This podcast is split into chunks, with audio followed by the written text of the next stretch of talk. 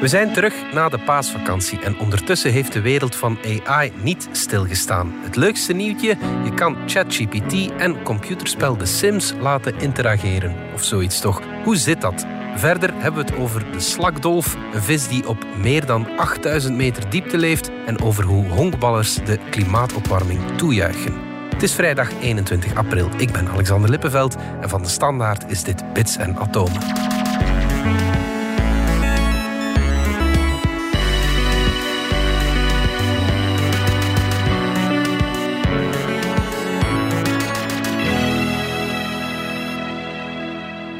Pieter van Doren, wetenschapsjournalist en Dominique Dekmijn, technologiejournalist. Dominique, we zijn terug na twee weken paasvakantie. Je hebt speciaal al je AI-nieuws eh, opgespaard voor vandaag.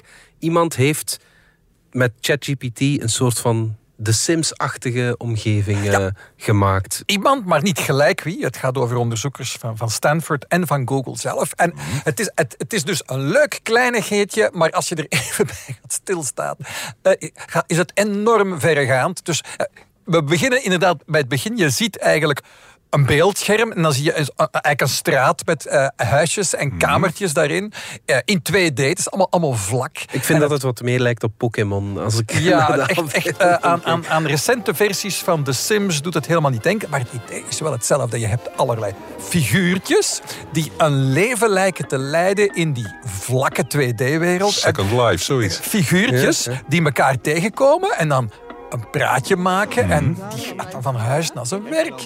En dan blijkbaar ook beginnen die figuurtjes met elkaar een feestje af te spreken. En sommige van die figuurtjes duiken dan op op het feestje en anderen zeggen oh, af.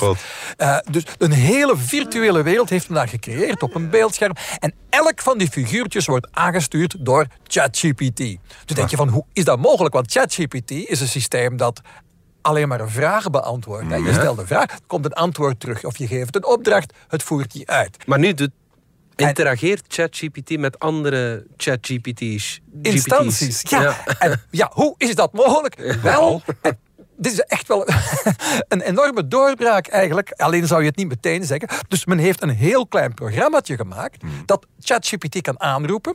Dat niet alleen zorgt dat ChatGPT aan de praat blijft, letterlijk. Dus die ChatGPT agent, dat figuurtje zal goedemorgen zeggen als iemand tegenkomt. Mhm. Maar daarna gebeurt er nog iets. Want hij heeft ook een idee van wat probeer ik tijdens mijn dag te doen. Hij heeft een soort planning in zijn hoofd van wat is er allemaal belangrijk voor mij? Uh, waar ben ik mee bezig in mijn hoofd? En bijvoorbeeld dat organiseren van een feestje had men dan mhm. iemand meegegeven. Dus men heeft die ChatGPT een soort geheugen gegeven. Dus niet alleen een soort systeem dat kleine opdrachtjes kan geven, heel de mhm. tijd, mhm. aan die ChatGPT, maar ook een soort geheugen meegeeft. Van dit heb je al eerder gedaan. Dus iedereen krijgt een scenario mee eigenlijk. En, uh, een scenario. Dit ben ik en uh, dit ga ik doen. Ja, het doet helemaal aan zo'n spel denken, waarbij je dan inderdaad zo'n fantasy spel, hè, waar, waar, dat ze dus allerlei chat venstertjes, een soort geheugen meegeven, een soort opdracht meegeven en ze laten die figuurtjes interageren. En het sterke is gewoon dat dat kan.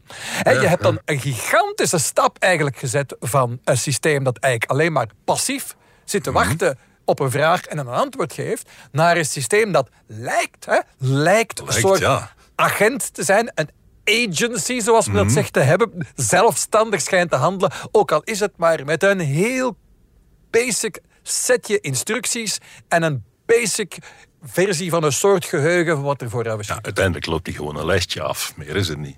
Het is niet veel meer dan dat, maar dat, kan, dat lijstje kan blijkbaar wel veranderd worden. Het systeem kan zijn prioriteiten dan beginnen aanpassen, kan iets aan dat geheugen aanpassen. Mhm. Dus er zijn kleine dingen mogelijk.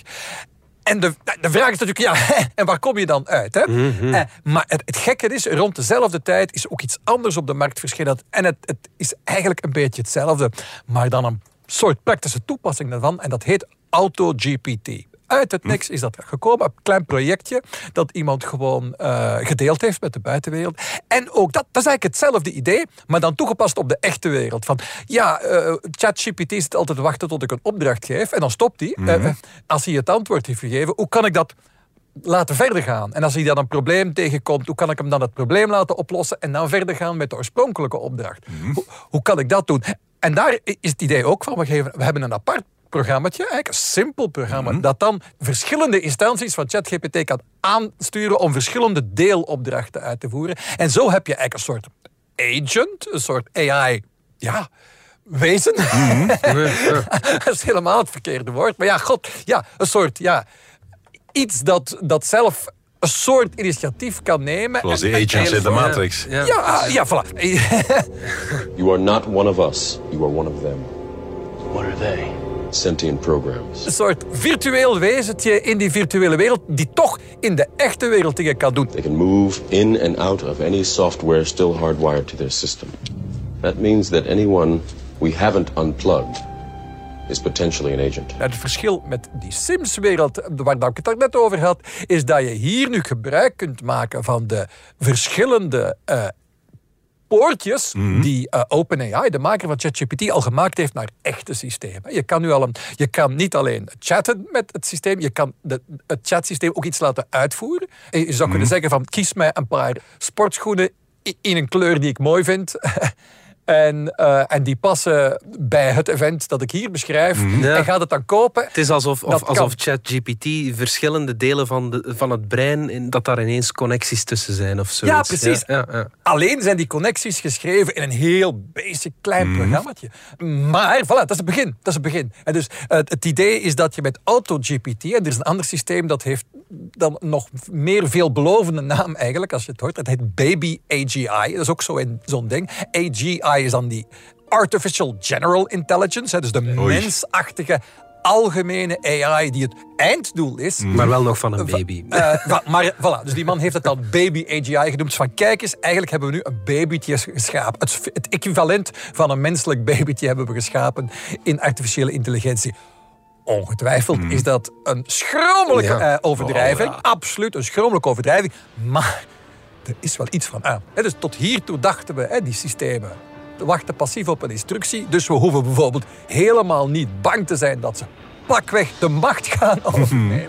en ons naar de troon steken. Frankenstein uh, de, ja, Ze gaan de macht op de planeet niet overnemen, want ze doen helemaal niks. Heel mhm. veel uh, slimme mensen zeiden dat van, ben je even gek? Die zit gewoon te wachten op jouw vraag en dan geeft hij een antwoord. Mr. Anderson, welcome back. We missed hoe kan die nu initiatief nemen? En nu blijkt dat het niet eens zo moeilijk is. like what I've done with the place.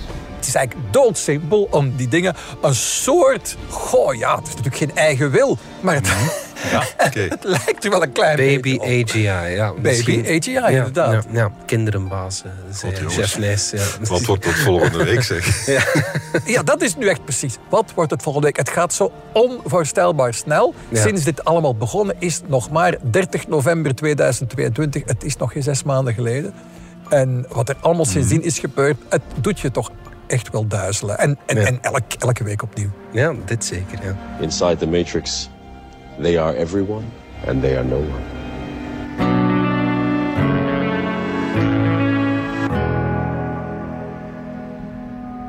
Pieter, er is in een oceaantrog op 8300 meter diepte een vis gefilmd veel vis is er eigenlijk niet aan. En is waarschijnlijk minder intelligent dan de baby uh, eh, AGI. Het gaat om de slakdolf. Ja, ja. schitterend beest. Ongelooflijke naam ook, uh, slakdolf. het is een vis, maar het, eigenlijk de term vis is uh, niet helemaal van toepassing op dit ding. Het ziet er eigenlijk meer uit als een veel te grote dikkop mm dan als een vis. Hij heeft geen schubben, om te beginnen. Oké. Okay. Hij is ingesmeerd met een soort gelei.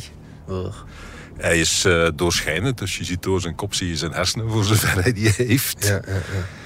Hij heeft geen zwemblaas, wat typisch is voor vissen. Dat is iets om de druk van het water aan te kunnen. Uh, een soort ballonnetje dat je binnen je lijf hebt en dat je kunt groter of kleiner maken, waardoor je stijgt of daalt in het water. Ja. Alle vissen hebben dat. Maar op dit soort diepte, bij deze druk, dat is 800 keer de atmosferische druk. Dat is er niet alsof er een olifant op je staat. Dat is er alsof er een kudde olifanten continu over je heen loopt. Bij dat soort druk, uh, een blaas met, met gas erin, dat, dat gaat gegarandeerd ja. fout. Dat, dat scheurt, dat, dat is dodelijk. Dus dat heeft hij niet. Het is een beenvis. Dus hij heeft botten, hij heeft graten. Maar het enzym dat normaal zorgt dat er in die graten ook uh, kalk neergeslagen wordt, dat je echt bot krijgt, dat enzym is aangepast. Zodat zijn botten veel soepeler zijn dan normaal. Mm. Ook weer om uh, die druk te weerstaan. Ja. Uh, heeft veel soepeler celmembranen dan wij. Onze celmembranen bestaan uit vetten. Die bij hem, daar zitten veel meer onverzadigde vetten in, oliën, zeg maar. Dus veel vloeibaarder vet, waardoor zijn lichaam vloeibaarder is en hij zich ja, beter aan die druk ook weer kan aanpassen. Ja. En nu wordt het helemaal leuk. Bij dit soort drukken gaan eiwitten niet meer werken. En ons lijf bestaat uit eiwitten en die doen allerhande chemische reacties continu. En dat is uiterst eh, precies werk. Je moet een aantal atomen in exact de juiste positie krijgen, in exact de juiste elektrische eh, staat, om te zorgen dat ze exact grijpen op wat je wilt pakken. Echt hand en handschoen, eh, slot en sleutel, zo precies. Je hebt daar vaak een paar duizend atomen nodig om misschien twaalf atomen in exact de goede positie te krijgen. Ja. Dat is allemaal prima, maar bij dit soort drukken worden die eiwitten zo vervormd dat ze hun werk niet meer kunnen doen. Ja. Daar heeft die vis dan weer iets op gevonden. Hij maakt, en eh, moet ik even op mijn blad kijken, trimethylamine en oxide. Ja. Een stof die ervoor zorgt dat die eiwitten toch in hun positie blijven en eh, niet eh, verwrongen worden. En hoe dieper je gaat, hoe meer je van dat spul nodig hebt natuurlijk. Ja, ja. En nu komen we tegen de grenzen van de chemie aan. Moet ik even vertellen wat een zeevis sowieso als problemen heeft. De zee is zouter dan de vis. Ja. Waardoor het vocht in de vis naar buiten probeert te lekken om de zee te verdunnen. Ja. Osmose heet dat. Ja, ja. Dus die vis die lekt voortdurend water. Ja. Dus wat moet hij doen? Zoveel mogelijk water drinken. Ja. Het zout eruit halen, langs de kieuwen terug naar dat zout naar buiten jagen. Om voldoende te water hebben om weer weg te leggen om die zee te verdunnen. Ja, een heel leuk proces, maar alle zeevissen hebben dat. Ah ja, oké. Alleen, deze, als die dieper gaat, moet hij meer van die trimethylamine en oxide maken. En dat zuigt nog eens extra water uit de zee naar binnen. Dus hij krijgt nog meer water binnen. Ja, ja. En op een bepaald niveau eh, lukt het hem gewoon niet meer om het eh, snel genoeg weer naar buiten te krijgen allemaal. En, en zou die gaan ontploffen. En dat niveau zit ergens rond 8300 meter. En daar zwemt hij... En dat is waar we hem nu gefilmd hebben. Dus het is de laatste vis die je kan tegenkomen eigenlijk. Ja. De mensen die het allemaal uitgezocht hebben, die zeggen... misschien ga je nog ergens eens een paar metertjes winnen. We zitten nu op 8336. Maar veel zal het echt niet zijn. Het is echt tegen de grenzen van de chemie aan. Dieper dan dat ga je nooit een vis tegenkomen. Ja. En de diepste trog is 11 kilometer. Ja. Dus helemaal onderin Daar zwemmen- zwemmen geen vissen. We zitten echt eh, bij de recordhouder op dit moment. De diepste vis, de slakdolf. Vis van het jaar eh, zal er niet worden. eh. Toch niet die je kan opeten. Wel, ze hebben er twee gevangen, ook dezelfde mensen in diezelfde trog bij Japan. De Izu Ozugashawara trog. En dat was op 8022 meter. Ja. En die hebben ze mee naar boven gebracht. Dus we kunnen proberen of En het lekker is. gepaneerd. Ja, gepaneerd. en als je die naar boven haalt, gaan die dan niet volledig ja, gaan oplossen? Of, Dat of is dan een van de problemen waar onderzoekers eh, zeer regelmatig mee, mee zitten. Ja. En als ze met een duikboot eh, naar beneden gaan en vissen vangen, wat ze dan heel vaak doen, is die vissen in een container stoppen, een deksel erop en onder druk Ja. naar boven brengen. Ja. Maar gek genoeg, de druk is niet eens het grootste probleem. Temperatuur is vaak een veel groter probleem. Ah, ja. Naar beneden is het eh, in dit geval 1,7 graden. Dus- En als ze boven komen bij, bij dit eh, soort hoge temperaturen voor hen, dan, dan eh, daar gaan ze meestal aan kapot. Maar Als ze dan, niet geëxplodeerd dan steken zijn ze voordien. die in de frigo toch? dat valt toch mee, 1,7 Je moet ze onderweg koel Ja. houden. Ja, ja, ja. En dat is niet zo evident. Maar het kan. Oké. Straks hebben we het over hoe honkballers misschien wel vurige klimaatontkenners zijn. Maar eerst gaan we even uit voor reclame.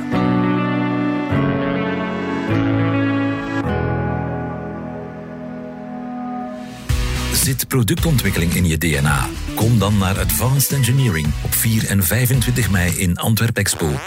Laat je inspireren door 100 exposanten met innovaties in design, materialen, elektronica en keynotes van Microsoft, Atlas Copco en DAF Trucks. Ontdek er ook de laatste trends in AI, VR en product design.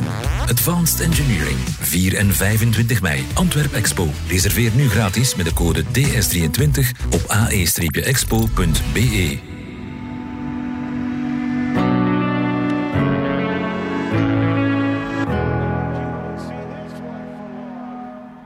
Pieter, ik zei het voor de reclame. Hondballers, ja, die zijn de klimaatopwarming misschien wel eh, wat dankbaar, want ze varen er wel bij. Ja, in elk geval de, de slagmannen in het eh honkbal. Ja. Eigenlijk is het simpel. Als lucht warmer wordt, wordt die eiler. En in ijle lucht kun je een bal verder gooien. Ja, En dat is precies wat ze in honkbal proberen te doen. Je krijgt een bal toegeworpen met het slaghout. Map je hem zo hard en zo ver mogelijk weg. En zolang die in de lucht is, mag jij rennen en zo ver mogelijk rennen. Ja, ja. En hoe verder je geraakt... En het verste dat je kunt geraken is wat men een home run noemt. Ja. Het is voor een honkballer van belang van de bal zo lang mogelijk in de lucht te kunnen houden. Dus het klimaat wordt warmer. Er zijn meer home runs in het eh honkbal, zou je zeggen.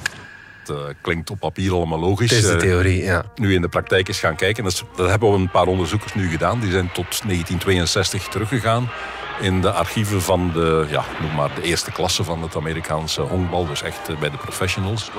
Hebben iets van een 100.000 eh, wedstrijden bekeken, 220.000 slagen. En hebben dan getrust statistiekjes, temperatuur ernaast gelegd en gekeken, is het warmer, zijn er dan meer home runs.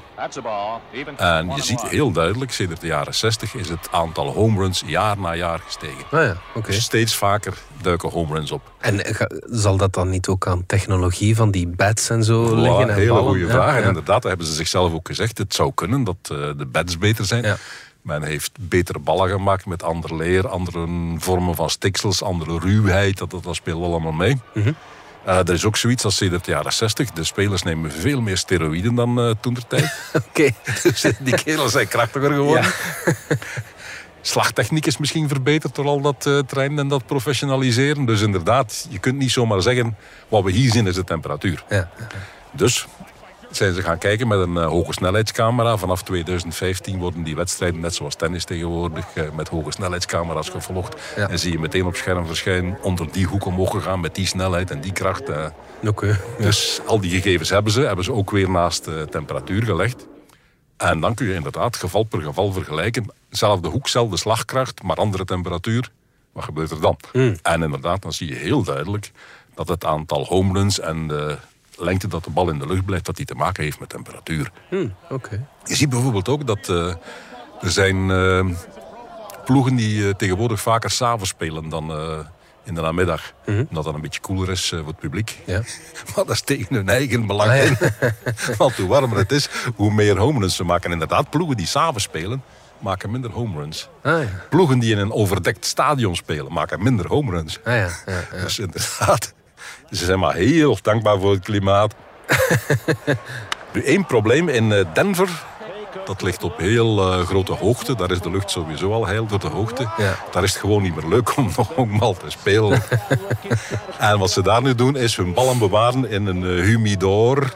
Zo'n ding waar ook sigaren, eh, dure sigaren in bewaard worden om ze een beetje vochtig te houden. Maar dat meen je Dus niet. de ballen worden een klein beetje vochtig gemaakt voor ze mee spelen. Om te zorgen dat ze wat zwaarder zijn en ietsje sneller terug beneden komen. Dan is er tenminste nog een wedstrijd. Ja, want anders is dat de hele tijd... eh, ja, home run. Nu, ze hebben berekend, eh, sinds 2010 zijn er 500 home runs in Amerika geweest. Dankzij het klimaat die er anders niet geweest zouden zijn. Oké. Dat is eigenlijk niet zoveel. Dat is minder dan 1% van alle home runs. Ja, Maar oh, het toch het begint ja. te tellen. En als we voortgaan zoals we nu bezig zijn... tegen het eind van de eeuw aan 4 graden extra... dan mag je rekenen dat je tegen dan eh, aan 10% extra home runs zit. Dus ja, misschien moeten we toch eens iets aan dat klimaat gaan doen. Ja, absoluut.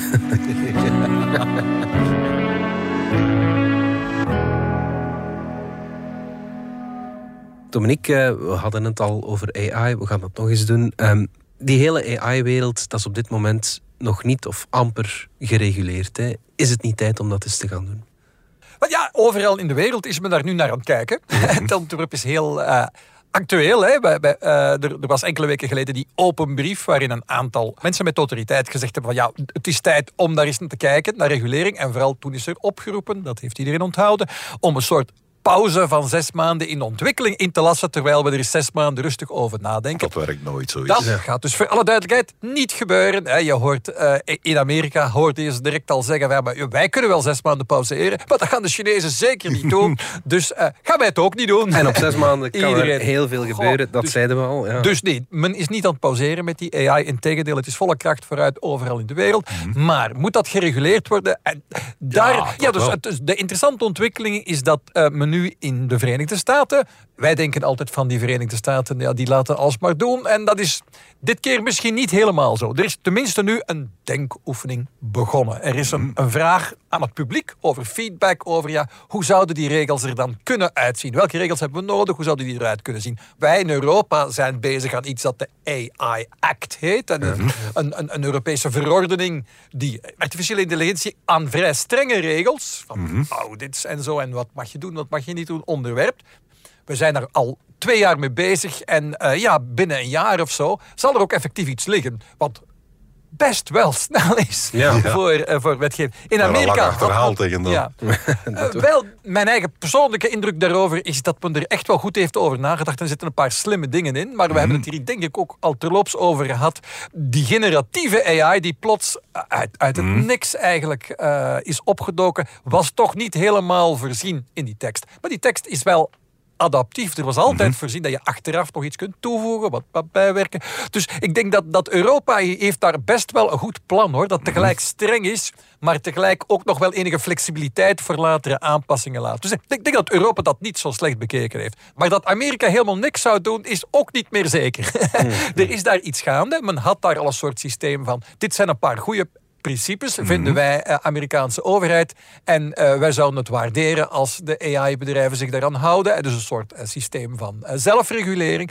Dat is er ja, nu intussen. Zoiets we, hebben ze nu.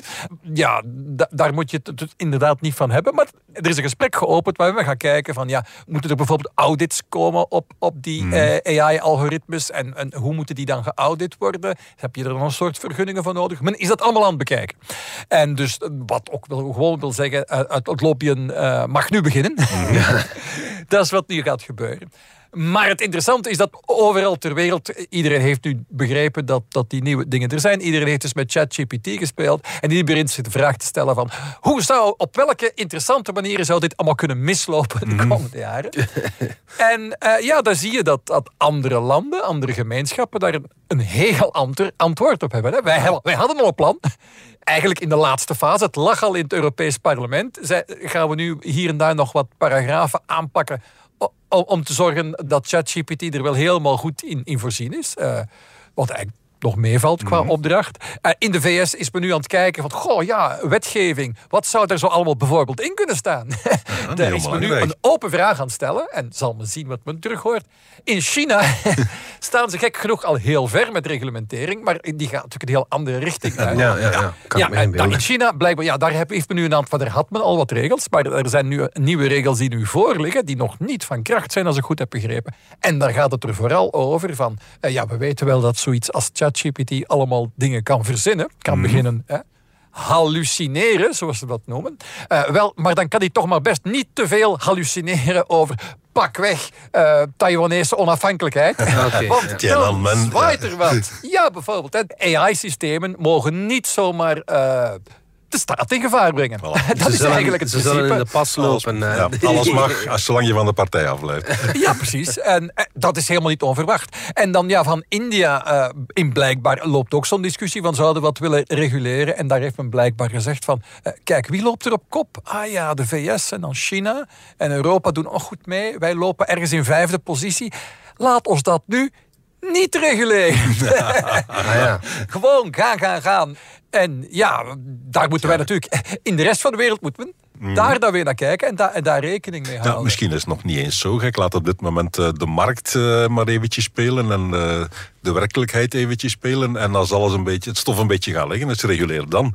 Als je tenminste ziet wat er overschiet. In, in het algemeen, Pieter, in het algemeen vind ik dat een verstandig idee in dit geval van de Omdat we het niet ja, weten denk, wat het is, het en wat het, het... Ja, ja. ja maar ik, als ik kijk wat dat er in die AI-act staat, waar hem al op voorhand zegt van kijk, we gaan in principe grosso modo het indelen in toepassingen van AI waar echt geen risico bij is. Mhm. En die gaan we, dat gaan we, la, laat iedereen dat maar doen.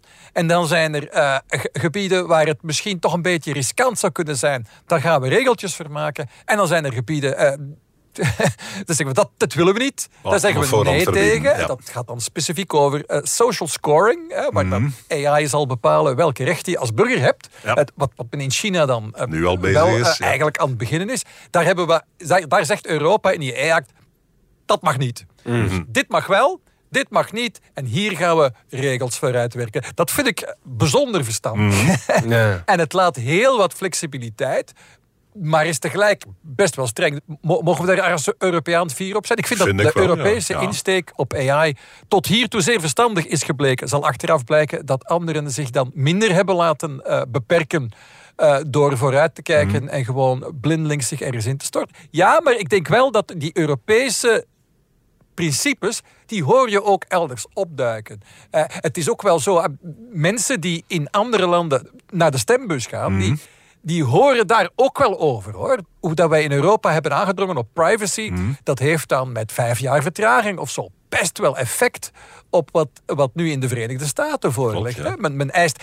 En is het niet de federale overheid in de Verenigde Staten? Dat is, dat is dan gek, hè? Dan zijn het staten, vaak die kleine staten, die Ja. individuele staten, die zeggen, want- want Californië heeft dan gezegd, ja, maar wij willen wel zo'n privacy zoals die Europeanen. Die Californiërs Mhm. willen dat dan wel, die stemmen dat dan.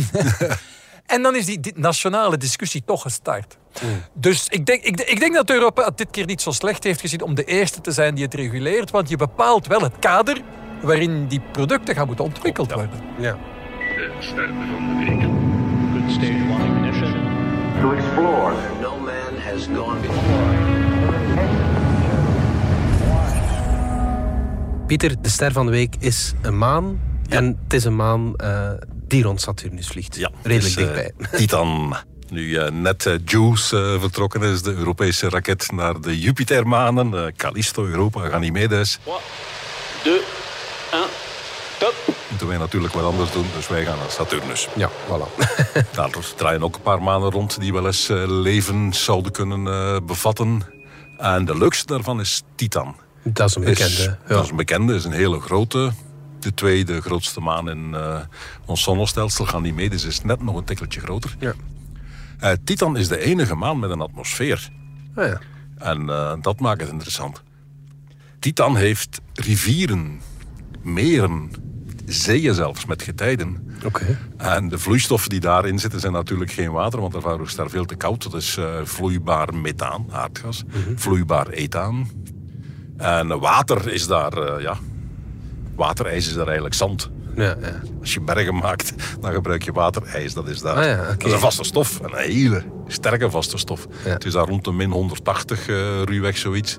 Veel Dus, leven ga eh, je daar niet vinden. Nee, toch ons soort leven niet. Als Nee. wij daar eh, arriveren, dan, dan zijn we gewoon plots een glazen standbeeld. En als je tegen ons tikt, dan rinkelen wij en vallen wij gruizels uit elkaar. Dus het, het soort leven dat daar ontstaat zal anders zijn dan het onze. Met andere stoffen, eh, of vloeibaar en vast eh, zijn al heel anders. Eh, mechanismen zullen er anders werken. Dus de chemie zal heel anders zijn. Maar dat wil niet zeggen dat er geen dingen mogelijk zijn. Je kunt vloeistoffen omhullen met een membraan. En dat is het begin van een cel. Ja. Men heeft nu al celmembranen kunnen namaken van heel andere stoffen dan op aarde, stikstofverbindingen. Dus oké, er zijn dingen mogelijk, kinder. Alleen, we zullen moeten uitzoeken hoe het ginder eigenlijk precies is. Want op dit moment, eh, Titan is gewoon een eh, wazige geel-oranje bol. En meer kunnen we foto's op dit moment niet zien. Dus wat heeft men nu gedaan? Men heeft voor het eerst een eh, techniek gebruikt om die atmosfeer van Titan te bestuderen vanaf hier. Dus je moet niet zoals Juice een eh, enorme raket lanceren Ja. die dan acht jaar eh, door het zonnestelsel moet slingeren van planeet naar planeet om telkens nog eens wiepje bij te krijgen en binnen acht jaar dan in de buurt van Jupiter uit te komen. Nee, wij gaan gewoon achter onze sterrenkijkers zitten en we kijken van hier naar Titan, naar Saturnus. En wat is het leuke? Op dit moment als je net rakelings langs Titan kijkt, dan zie je in de, in de verte een sterretje. Ja. En Titan is aan het bewegen. En straks verdwijnt dat sterretje achter Titan. Ja. Dat gebeurt vaker, een occultatie heet dat dan.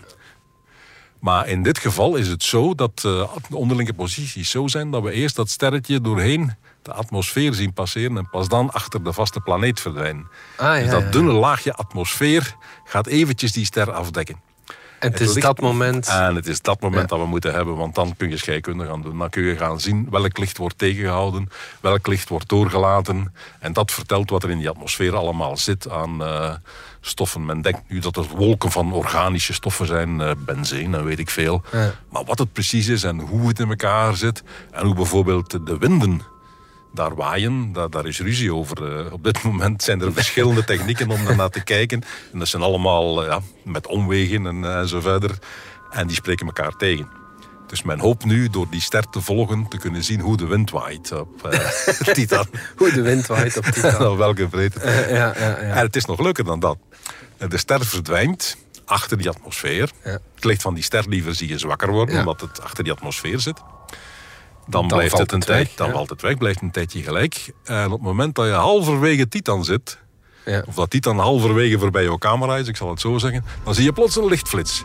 Oh, oké. En wat is er gebeurd? Ja. Die atmosfeer van Titan werkt als een lens. Ja, ja. Is bolvormig, het licht wordt daarin afgebogen. En op een bepaald moment is er al licht van de rechterkant van eh, Titan dat jouw kant op komt. De ster zit al ongeveer halverwege achter Titan en begint ook de linkerkant te verlichten. Ja. En dan zie je licht van twee kanten komen.